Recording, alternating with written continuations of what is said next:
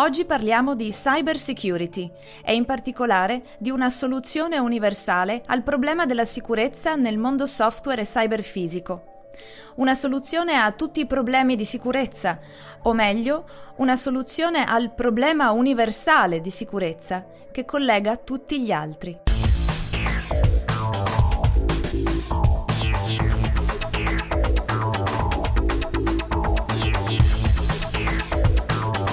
Benvenuto a Marco Rocchetto, esperto di cyber security e cofondatore della startup V-Research. Ciao Marco. Ciao Federica.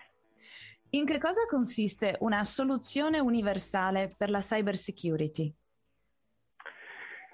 Allora, la risposta a questa domanda è complessa e articolata e, ed è una domanda a, che, um, a cui abbiamo provato a dare una risposta io e le persone con cui sto collaborando attualmente in maniera veramente um, diciamo, puntuale e dettagliata sicuramente nell'ultimo anno, però è una domanda a cui ho cercato di dare una risposta a partire dal 2015. È una domanda a cui io sono arrivato non da solo, ma sono arrivato con un bellissimo articolo di un ricercatore di Microsoft Research, che si chiama Cormac Harley, che lui ha sottolineato l'importanza di trovare una risposta a che cos'è la cyber security, quindi di trovare una teoria che riesca a spiegare la cyber security nella sua eh, totalità e ha basato la sua ricerca su alcuni dati eh, diciamo, abbastanza eh, facilmente reperibili, alcuni dati empirici, e cioè nonostante tutto quello che noi stiamo spendendo per la cyber security, l'anno prossimo dovremo spendere di più, ci saranno sicuramente più attacchi di quest'anno, indipendentemente da quello che noi a livello globale stiamo investendo in cyber security. Quindi sembra esserci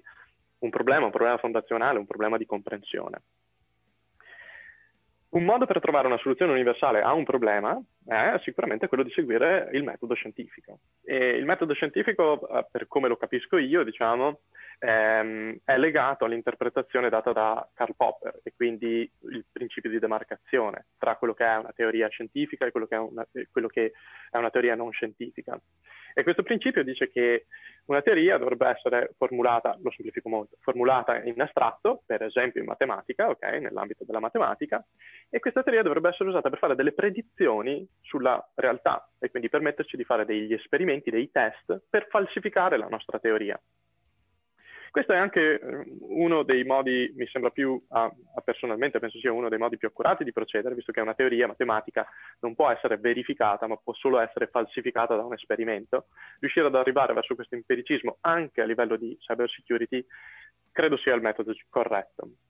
Allora, per, sua, diciamo, per il suo essere così complesso, quindi dover esporre una teoria matematica non è così banale in pochissimi minuti, però eh, è sicuramente una cosa che eh, voglio fare ed è necessario fare, sia diciamo, per uno spirito così, diciamo, più eh, filosofico, ma anche eh, per V-Research, quindi l'azienda che ho fondato. E quando ci siamo, tutti, ci siamo trovati ad affrontare questo problema, cioè come facciamo a semplificare una teoria complessa matematica che spieghi la cyber security per tutti quanti, abbiamo messo in piedi una piattaforma che si chiama Knowledge Zero, ha un blog, e noi scriviamo delle brevi storielline che introducono diciamo, sia il metodo che la teoria. In questa storiellina parliamo di un personaggio, un personaggio molto poco pratico, okay, che vive quindi nel mondo dell'astratto, e questo personaggio eh, inizia il suo viaggio, diciamo abbiamo un po' ricalcato la storia diciamo, sulle grandi linee di Darwin, di parte questo viaggio eh, in barca e giunge a un'isola che non sono le Galapagos, ovviamente per lui, ma è un'isola che abbiamo chiamato Model Based Design Animal Island, è un nome super lungo, e, e, però è un'isola in cui gli animali, diciamo, sono, sono ingegnerizzati sono no, finti, sono sintetici, e sono ingegnerizzati senza una fase di design accurata. E quindi tutti questi animali che i, i, i contadini si mettono a programmare, no? i contadini del, dell'isola si mettono a programmare così e poi devono pecciare, hanno tutte queste problematiche di security che noi vediamo nel mondo di tutti i giorni. E guardando e studiando questi animali, nel ritorno in barca, il, il, uh, il personaggio si chiede anche solo una piccola porzione di questi animali, io non so dire se è sicura, se prendo l'occhio, no? l'occhio prende la luce e la trasforma in impulsi per quello che è il suo computer, il suo cervello, no? E queste traduzioni eh, diciamo, sono talmente semplici che sembra impossibile non riuscire a dire che cos'è un occhio sicuro da un occhio non sicuro. E ripensandoci bene, inizio a dire, beh, è sicuro effettivamente quando l'informazione della luce è uguale all'informazione che io passo al cervello. Cioè, se io vedo un quadrato e dico al mio cervello che è un quadrato, allora l'occhio sta funzionando correttamente, non ha errori, almeno non evidenti, e lo posso considerare sicuro. Le alternative quali sono? E pensandoci, le alternative sono che questa cosa sia completamente disgiunta, per esempio. No, io vedo un quadrato e il mio cervello pensa ad un cerchio, pensa a una banana, qualcosa che è completamente diverso. Però questo è molto semplice, cioè è talmente generale, talmente semplice che non può essere applicato. E se guardiamo i casi particolari, quello che può succedere è che l'informazione che deriva dalla luce può essere o parzialmente uguale a quella che arriva al cervello, quindi c'è una parte di informazione che viene persa, una parte di informazione che viene aggiunta e una parte di informazione che rimane uguale. E le uniche alternative che rimangono sono sottocasi di questo, quindi o che l'informazione che stava arrivando vede una perdita di informazione a livello di cervello, quindi c'è una delete della nostra informazione, vedevamo una mela e poi ne vediamo solo una parte nel nostro cervello, oppure c'è un'aggiunta di informazione, quindi vedevamo una mela e poi ne vediamo due per qualche motivo, oppure come dicevo prima il caso eh, che, che unisce i due, quindi dalla mela si tiene una parte di mela e una parte di arancia che noi vediamo. E nonostante questa sia una spiegazione estremamente, diciamo, semplice, forse anche sciocca per alcuni aspetti, nasconde il fatto che se noi partiamo da uno spazio astratto, okay? quindi da un'astrazione di uno spazio generico, quello che noi vediamo nel momento in cui chiudiamo gli occhi e proviamo a interpretare una linea o qualsiasi figura geometrica, e ci chiediamo quanti tipi di figure geometriche possiamo fare qua dentro, andiamo a scoprire una serie di teorie matematiche che possono essere applicate per dare una spiegazione di tutte le possibili figure che noi, o, o meglio, riusciamo a identificare ad, alcune regole che sono alla base di tutte le figure che possiamo generare e quindi riusciamo a predire anche che tipi di deviazione possiamo avere rispetto alla figura che noi avevamo in mente di creare. E quello che abbiamo fatto noi è cercare di applicare questa teoria matematica usando dei ragionatori automatici, usando delle tecniche formali, quindi dei prodotti di ricerca, per esempio di Microsoft Research, per creare un software che riesca a predire a livello di design tutte le possibili evoluzioni di questo design, quindi tutti i potenziali errori che possono esserci, un po' diciamo con la stessa filosofia con cui andavamo a analizzare l'occhio di questo animale e quindi dire questi, questo design lo posso, lo posso, effettivamente implementare in maniera identica oppure ci sono delle, degli errori, delle sfumature tra essere completamente uguale e essere completamente disgiunto che andranno a determinare il grado di insicurezza del sistema.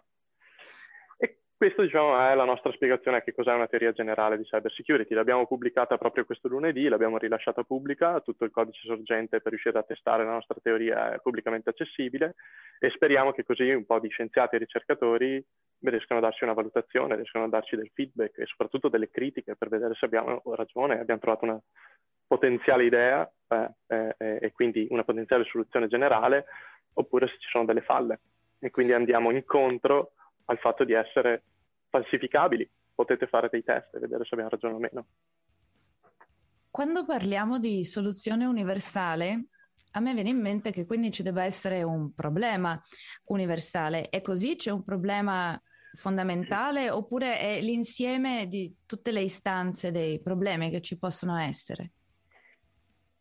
Ottima domanda. Io credo che il problema sia generale, cioè sia universale, cioè come facciamo a creare un sistema a partire da un design che sia effettivamente aderente a quello che era il nostro design?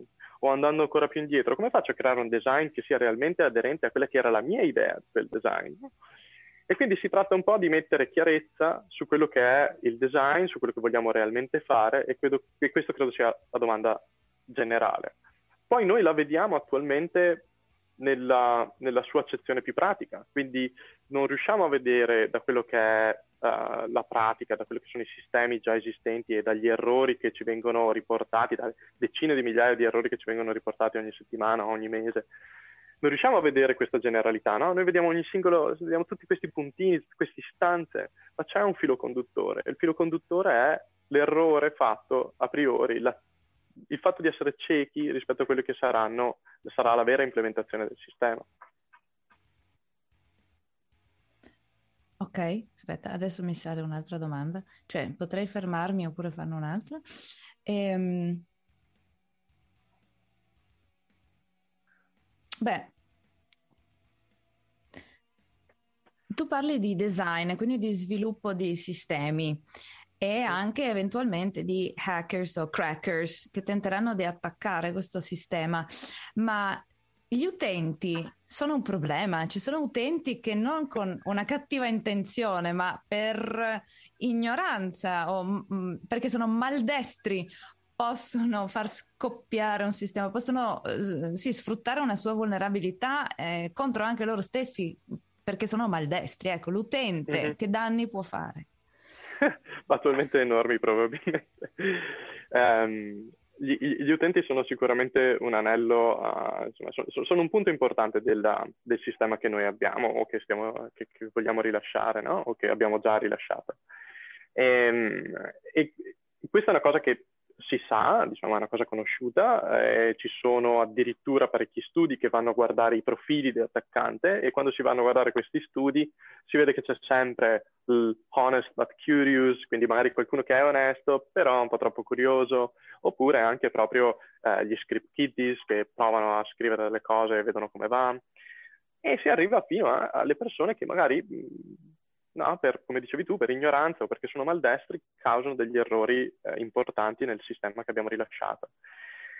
Non c'è differenza, secondo me, eh, nell'intenzione e non credo che l'intenzione dovrebbe essere nemmeno considerata parte della definizione di attaccante, perché io penso che gli errori siano proprio legati a quello che il sistema ci permette di fare. Quindi non è una questione di essere malintenzionati o non malintenzionati. Se l'errore c'è, o l'utente o un hacker prima o poi arriverà a causarlo, no? arriverà o a sfruttarlo malevo- in maniera malevola o magari così accidentalmente. E quindi sicuramente riuscire ad avere un sistema sicuro ci può proteggere anche dall'uso così un po' inesperto di, di, degli utenti. Per chiudere, per tornare alla soluzione universale di cui parlavamo prima, io penso che eh, questa dovrebbe essere una cosa di grande interesse per tutte le persone che gestiscono gran, le grandi infrastrutture no? cyberfisiche, come tu ci insegni, no? perché questi sono gli attacchi che temiamo di più in futuro. A quei livelli è un tema che sta venendo preso sul serio? C'è investimento su questo a quei livelli? C'è un investimento serio su teorie fondazionali matematiche in generale? La risposta è ni, dipende. L'Europa, come diciamo, Horizon per esempio, sì, lì ci sono degli investimenti, però un trend che si vede, o meglio che io ho visto proprio nelle università in cui sono passato, è che si cerca di pagare sempre di meno progetti su aspetti fondazionali teorici e favorire magari, so, l'applicazione di una tecnica come il machine learning piuttosto che la general artificial intelligence dove ci chiediamo le domande su che cosa sia l'intelligenza, no? Stessa cosa a livello di cyber security, io sono interessato al nuovo attacco, voglio prevederlo prima che ci arrivi un attaccante, non voglio sapere qual è la teoria sottostante.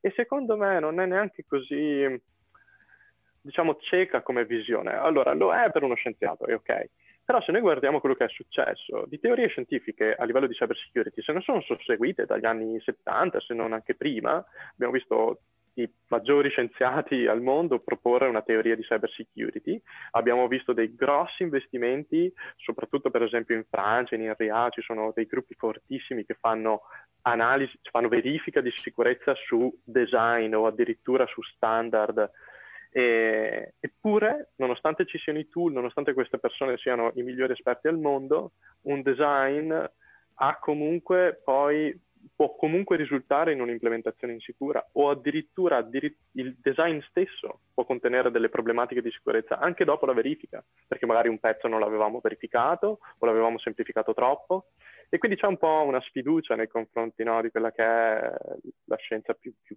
teorica e meno applicata. Però la nostra fortuna è che l'ingegneria richiede un prodotto che riesca a fare un'analisi del rischio di sicurezza a priori a livello di design, lo richiedono gli standard. E i prodotti che ci sono attualmente sono legati a quello che è la nostra database in cui si collezionano gli attacchi storici e provano in qualche modo a dirti guarda questo design storicamente ha avuto queste problematiche, che è un po' l'approccio sbagliato a livello scientifico, no? non, non, riescono a fare una predizione perché non hanno una teoria.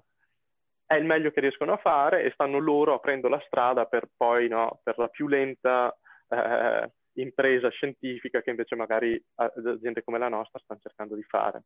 Grazie Marco, è veramente molto interessante parlare con te. Grazie a te Federica, piacere mio.